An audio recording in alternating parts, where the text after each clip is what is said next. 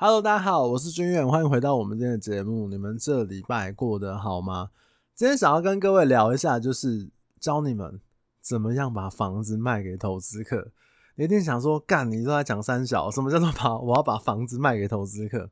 那我们反过来讲好了，应该说，诶，这些投资客，我指这种赚短期赚价差、赚获利的这种投资客啊，他们是怎么样去买到那些低于市价的房子？那因为这也是，比如说一些中介品牌，他们很喜欢拿来互相攻击的。比如他们就会说，某些品牌勾结投资客啊，图利投资客啊，联手坑杀消费者啊。应该在像什么好房网啊这种，我这种标题的很耸动的，这非常非常的多。那我来聊一下，因为大家都会去想说，哎，你中介就是挂钩投资客嘛，你就是便宜的案子报给投资客嘛。那我今天就想告诉你，至少是我自己。从业这十一年来，诶，会有什么样的情况会让屋主他会用比较便宜的价格，然后来出售这个房子的？当然了，一般我们在卖房子的时候，你你想要卖高价，你想要卖实价登录的最上缘，甚至你想要卖一个突破天际、直奔宇宙的价格，那都是你的自由哦，那也是天经地义的啊。然后我自己卖房子，我也是想要卖到我觉得相对好的一个价格。那我这两天才跟我一个朋友聊到，我记得之前我有拜访过一个屋主，那那个时候他请我去他家估价，那我那时候整理了一下那个社区，我个人认为我算是整理行情算是比较客观的。比如说那个社区，我把两房的价格、三房的价格、四房的价格，因为它是比较大平数的，然后。我把面马路的跟面中庭的价格，我都有把它框列出来，让他做价格上面的一些参考。所以那个时候我就跟他说：“哎、我们近一年这个社区的成交价，应该是可能会落在两千一到两千二之间。我认为这是实价登录上面可以佐证的一个数字。那这个屋主呢，他有一些宗教信仰，他说：我今天你你讲这个价格，我觉得太低了。”对，那我们这个社区，我知道它的价值应该是两千八百万，那我也没有要卖那么高，我也不是一个贪心的人，我认为卖两千五，我也不想要造成大家房价上面的困扰，那我不追高啊，我就是不要卖到两千八百万，我甚至不要去说要卖到三千万，我不是一个贪心的人，但是黄先生，你的这个估价真的是太高，太低了。我当下听到，真的想说：“你他妈的，你这 果然是有宗教信仰，你知道？不知道谁给你的这个神力价值？因为，哎、欸，那这两千八基本上是那个那个社区一个最高、最高、最高，从来没有发生过的一个价格，在他那个房子那个位置，而且他屋况也没有特别好哦，然后楼层也没有特别好，但是就是每个人的自由嘛。你今天这个房子行情一千万，你想要卖一千五，你想要卖一亿。”你想要卖两亿，你想要卖十亿，那都是你家的事啊，那没有人可以管得了你。那当然，行情我们只能做一些评估跟建议给屋主，因为说真的，最后卖房子才是屋主自己的决定。就像各位如果去看房子的时候，他可能开一亿，你想要跟他出个一千万去跟他谈，那也是你的自由啊。那只是看有没有办法谈，有没有办法双方找到一些交集点，或者是洽谈的空间这样子。好啦，那所以其实屋主大部分想要卖高价、卖天价、卖光宗耀祖的价格，卖到突破天际，我想应该蛮常见的吧。甚至各位可能也有做过类似的一个期待或这样的卖房子的一个过程。那为什么会卖得很便宜？第一个各位想到的应该就是急售，他可能有一些债务问题。我想这个应该很直观嘛。比如说我之前有碰过屋主。他就是有同时有多个可能六七个债务单位，那甚至卖房子的过程中，还可能会被某些债务单位去查封这个房子的阶段。那有欠钱的比较常见，还有遇过有官司问题的。我这有个客户，他因为一些官司上面的问题，所以他的财产基本上个人的财产的账户基本上是冻结的。那刚好他手上有一间房子，不是他的名字，所以他就要在避免追查到这间房子的金流的这个过程中，赶快把房子给卖掉。那他就是急着要脱产，急着要把这个现金再回收回来，所以他的卖屋的那个动力啊，还有他的那个时间轴，他就会抓得比较紧。那有时候，因为屋主常常这边每个人都会遇到一些生命中的一些事情吧，比如说像前一阵子股票比较不好的时候，或者投资失利的时候，那有时候是这样，有时候屋主他有缺钱，但是他跟你没有一定信任基础的时候，他不会跟我们中介业务讲。但其实，如果你自己是呃从业人员，或者是你比较有经验的从业人员的话，我们同时可能有十个、二十个、三十个屋主委托给我们卖房子。那有些屋主他比较急迫，想要知道一些资讯，比如说带看的状况啊，客户有没有出价啊，出价在哪边啊，他们自己会那个急迫程度是不一样。那因为我们同时服务了可能一些屋主，所以你会很轻易的感觉到说，哎、有些屋主他是比较着急的，想要得到这些资讯。他不是看你认不认真哦，他是要问你，哎、到底有没有人有出价，或者是到底有人出价的范围在哪边？甚至有时候屋主还会跟我们说：“哎、欸，军远呐，我跟你说，你要加油啊！这个这个某某房屋啊，这个客户已经出到一千七啊。”那有时候我会反反过来跟屋主说：“哎、那那个大哥，那其实一千七，我认为他已经在实价登录上面一个算是不错的数字了。那我建议你可以卖。”他会愣住。有时候呢，过有时候屋主的反应是很明显，他说：“哈。”呃，为什么 他只是想要促销业务，知道吗？他想要让业务知道说别家很积极，但是你很真心诚意的去建议说，大哥，我觉得那个价格他出到这个价格是可以卖的时候，他会突然反应不及，我们就会很容易接触到这类的事情。然后，其实因为服务的屋主够多，所以大概都可以感受得到屋主他可能有一些。急售的压力，或者是资金压力的这个部分，但是大部分的情况之下，屋主缺钱，不见得会跟中介业务讲，尤其是在两边并没有什么很特别的信任关系的时候。那你可能会讲，哦，君远，那缺钱很，你这一集我知道啊，就缺钱就是会急卖嘛。那我告诉你，其实还有一些其他的原因，而且也不能说。很少发生哦，我跟你说，就常常有时候会遇到的，你知道？比如说，我之前有碰过一个屋主，他是呃妈妈名下的房子，那因为妈妈在精神状况是有一点点不理想，所以呃快要被判失智了，所以他们第二代这些兄弟姐妹讨论之下之后，就说决定要赶快卖掉这个房子。简单跟各位讲一下，如果今天你的家人或者是你的谁不小心失智了，那在法律上面他就是净资产人，他是没有办法去处分他的财产的。那如果你要帮你的这个家人去处分他的产权的东西的话，那可能要经过很复杂、很繁琐的法律的这个过程，甚至你要还要跟法院去报告说，诶，为什么我要来帮这个人来卖房子？它是一个非常负法负责的一个一个事情，所以那个时候在妈妈意识还算清楚的时候，他们兄弟姐妹就决定说：“哎，我今天我们还是赶快把这个钱卖掉，换成现金，然后来照顾妈妈的后半生。”所以当时他就跟我讲，他说：“哎，军远，因为我家人妈妈这个因素，所以我一个月内要卖掉。那你直接就跟我讲多少价格是一个月内就可以卖掉的。那有时候我们碰到这样子屋主的时候。”我自己也会很直白的告诉他说，因为你的房子可能有一些什么样的问题，比如说你可能是无尾巷，或者是你可能是呃，可能旁边有一个变压器等等等等的，或者是有一些风水抗性，那你要短时间卖掉，有可能就是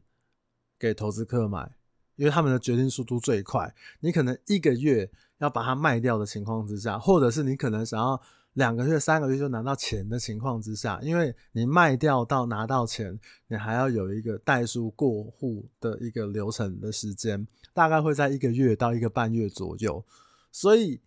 如果你很想要急着卖，想要这个客户马上出现、马上来出价的话，那可能就是给投资客买的这个逻辑这样。因为其实各位你们知道，像我们自己在看房子，其实我以前很菜的时候，我也有。质疑过一件事情，诶、欸，为什么条件好的房子，或者是屋主急售的房子，我们不报给一般客买？那有些客户可能都是投资客，马上来买，然后马上就把它谈成这样。在我刚入行的时候，这样子还是蛮常见的一个风气哦。那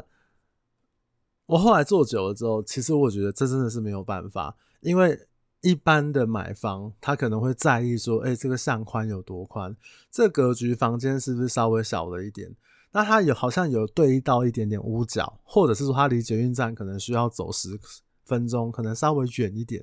他还在犹豫，他还在评估的时候，投资客都下决定，因为对投资客买房子来讲，它就是一个数字游戏。我觉得这个价格，比如说一千万，我觉得买下来。然后做多少钱的整理，那未来在这个时局，我可以卖到一千二、一千三等等的一个数字。所以有时候看久了，你也觉得啊，这没有办法。那当然，有些人会说，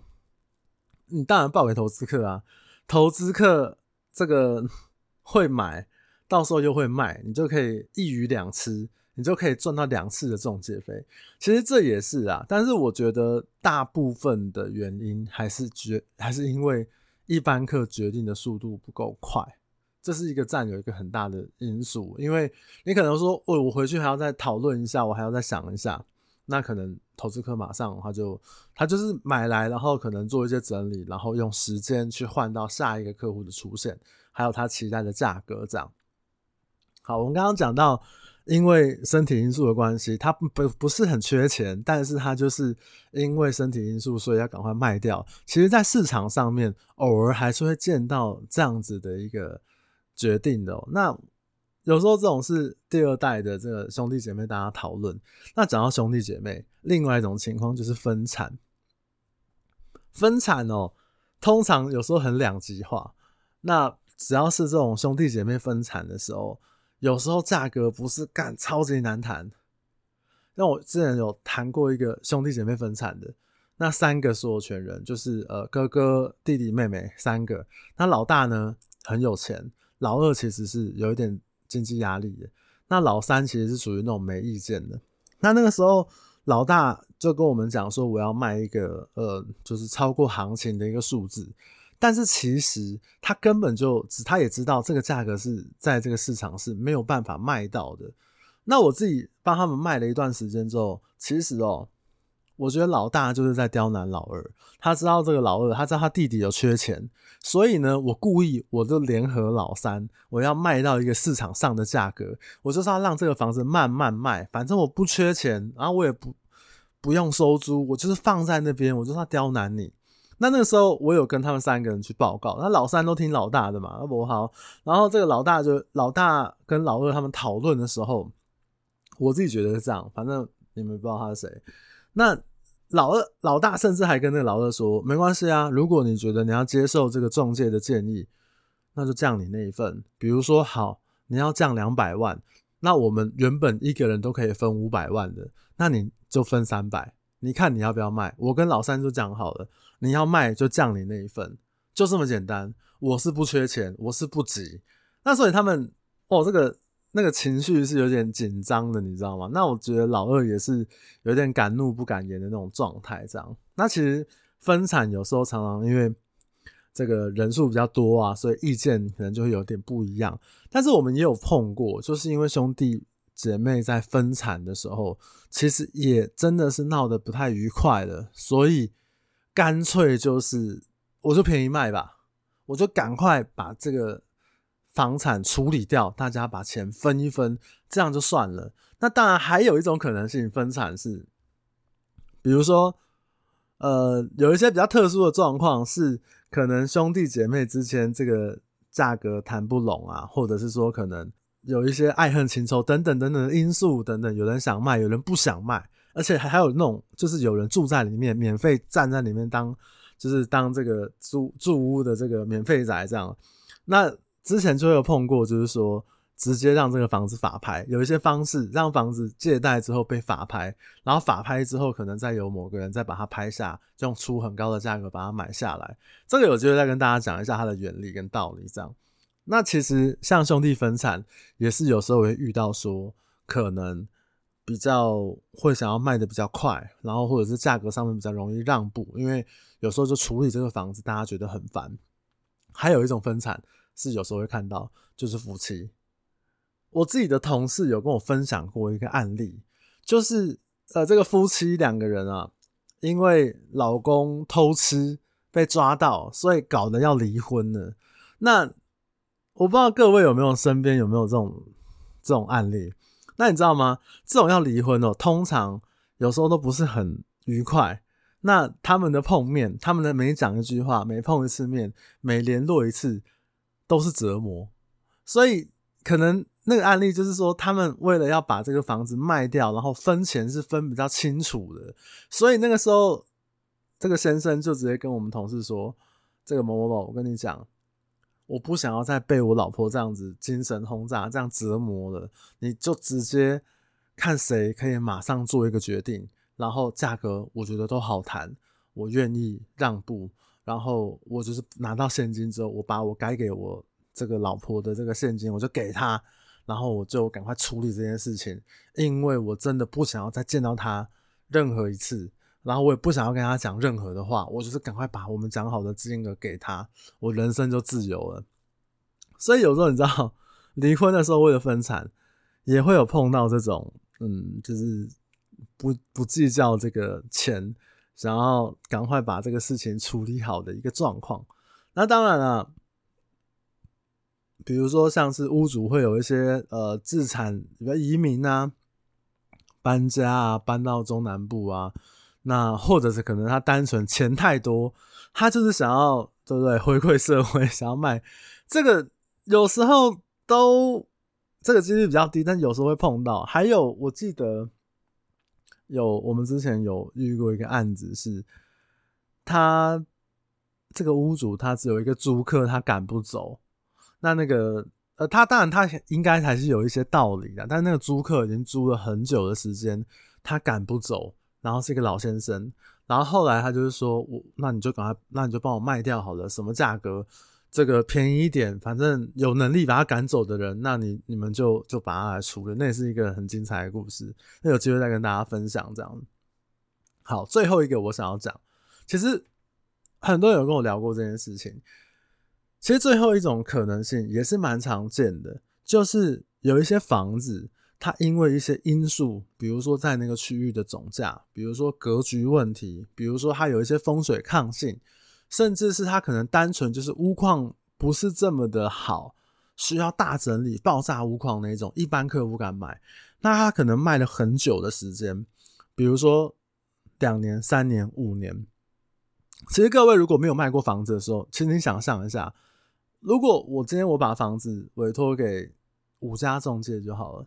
那每一家中介每一个礼拜都很认真，都会跟我回报一次啊，这一次来带看，然后客户的反应。那我们正常，像我个人的习惯，可能就是会如实跟客户回报，就是哎，这个某某黄先生你好，因为我们这一次带看一个客户，他可能住在附近，但是因为他觉得可能因为哪里哪里不好，所以他就先不考虑。那你能想象吗？如果你的房子卖了两三年，然后这五家中介每个礼拜都有带看，然后带看之后都跟你说因为什么什么问题，你你们都会你听到都会做中介，你知道吗？你听到都会回报，你知道吗？甚至你一听到中介打来，你自己都干你你啊，不知道又要讲什么，又要来攻击我。其实自己会都会卖到没有信心，所以有时候他的房子是卖的很久一段时间的，那他自己认清市场，或者是他可能觉得。我不想要再牵挂在这个房子上面的，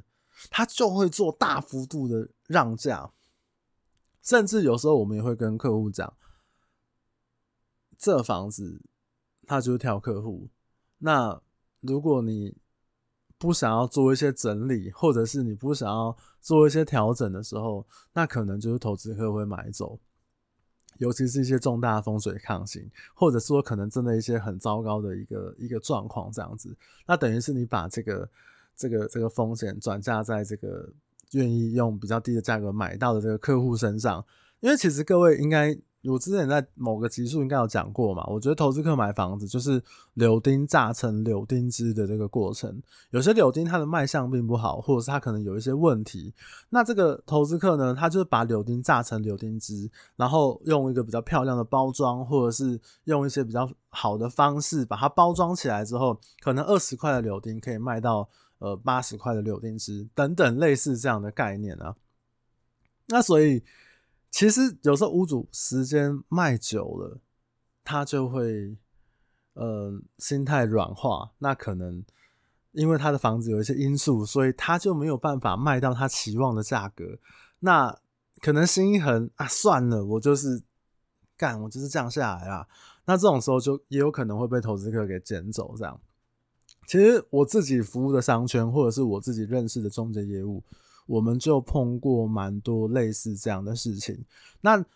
也有一些人会跟我讨论这件事情，就是说。这个，因为 现在有一些媒体都很喜欢去报道说，哦，这个中介去挂钩投资客，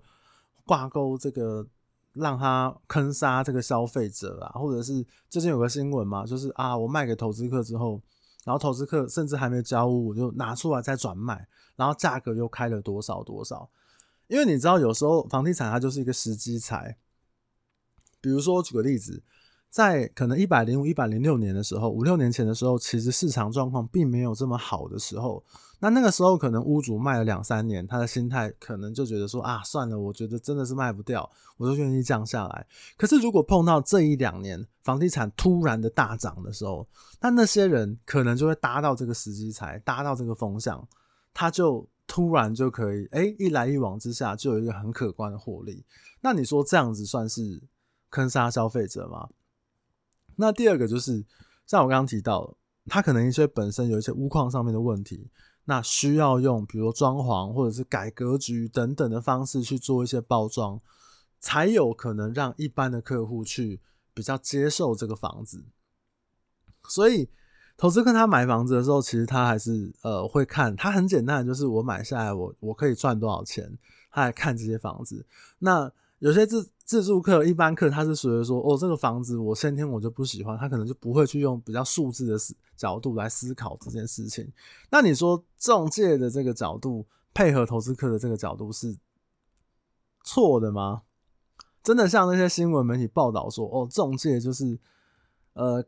配联手搭配投资客坑杀消费者吗？这个就真的是一个不对的事情吗？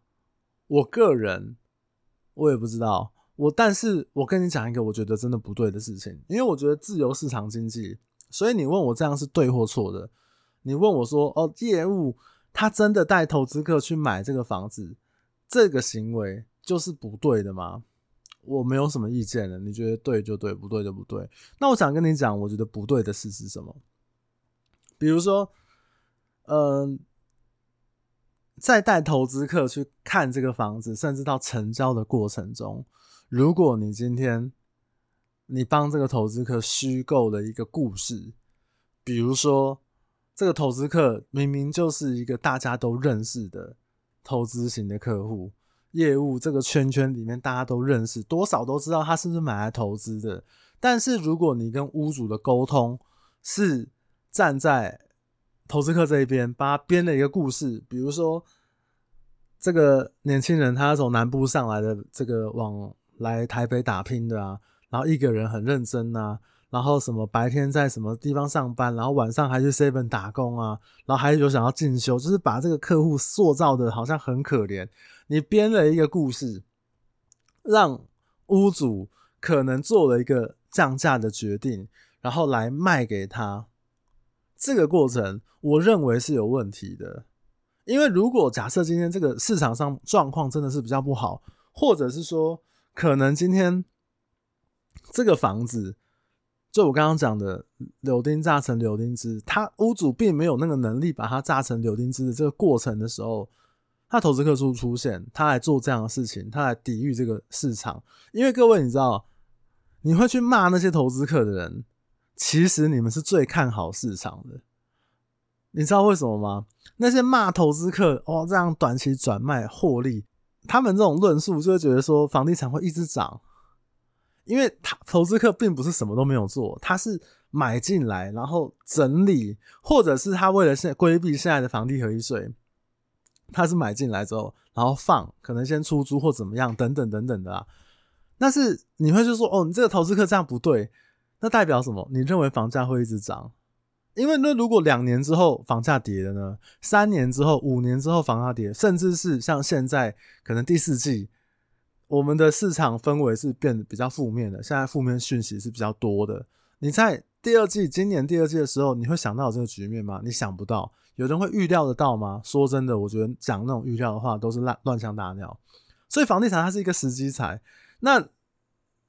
你们那些会骂这种这种行为的人，会挞伐这种行为，都其实是站在房地产他认为是一直持有会一直涨的这个角度，然后来看这件事情。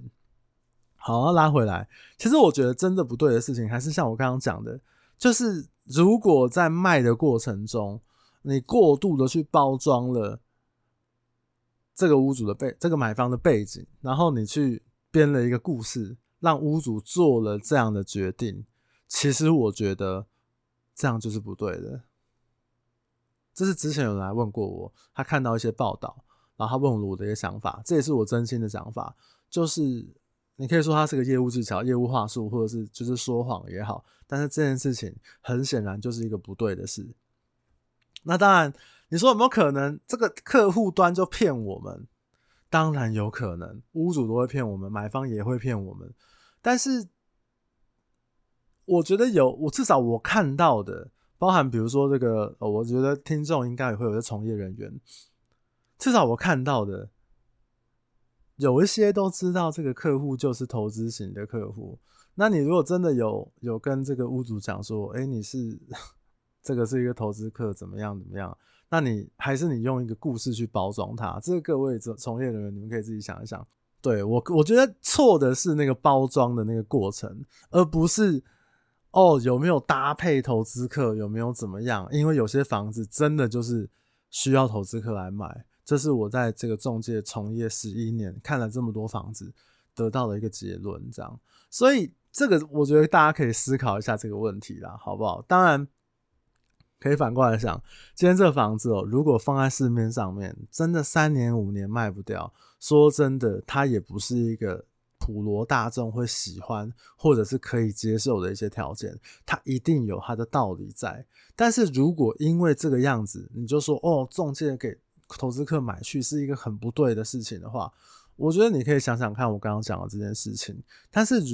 欺骗或者是隐瞒，我觉得这就绝对是一件不对的事情。这就是我对这个大家这个同业互相攻击的一些看法，这是我个人的一个浅见啦。那当然，我们刚刚讲到，比如说不管。遇到这种缺钱啊，要脱产啊，分产啊，还是一些感情因素啊，还是身体状况等等，有时候都会遇到一些屋主想要比较急卖的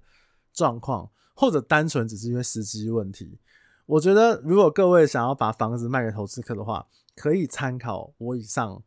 讲到这些事情，好不好？希望你们不要遇到，然后都可以买到比较便宜的房子。好了，这大概就是这一集的内容。就是如果你觉得这一集内容对你有一点帮助的话，你可以帮我分享给你身边有想要了解这个话题的朋友。那你如果觉得哇，黄军远你讲的真的太棒太赞的话，你也可以帮我在评分机制里面给我一个赞，或者是给我一个五星好评，甚至是来我的脸书或者是 IG 跟我聊天，我都非常非常的开心。最近有一个听众朋友跟我分享了一件事情，那很遗憾的，我好像没有给他。太正面的回复，因为这种有时候那个问题并不是我能解决的，但是我还是很感谢这个听众朋友的信任，愿意把一个心里面的一个问题困扰告诉我，我能够回复他的就是我自己觉得怎么样，但是不可能不见得是对的，这样希望他可以处理好。好了，大概就是这样，那今天我们就聊到这边，希望我们连假一切都很愉快，那就这样吧，那我们就下次再见喽，嗯，大家拜拜。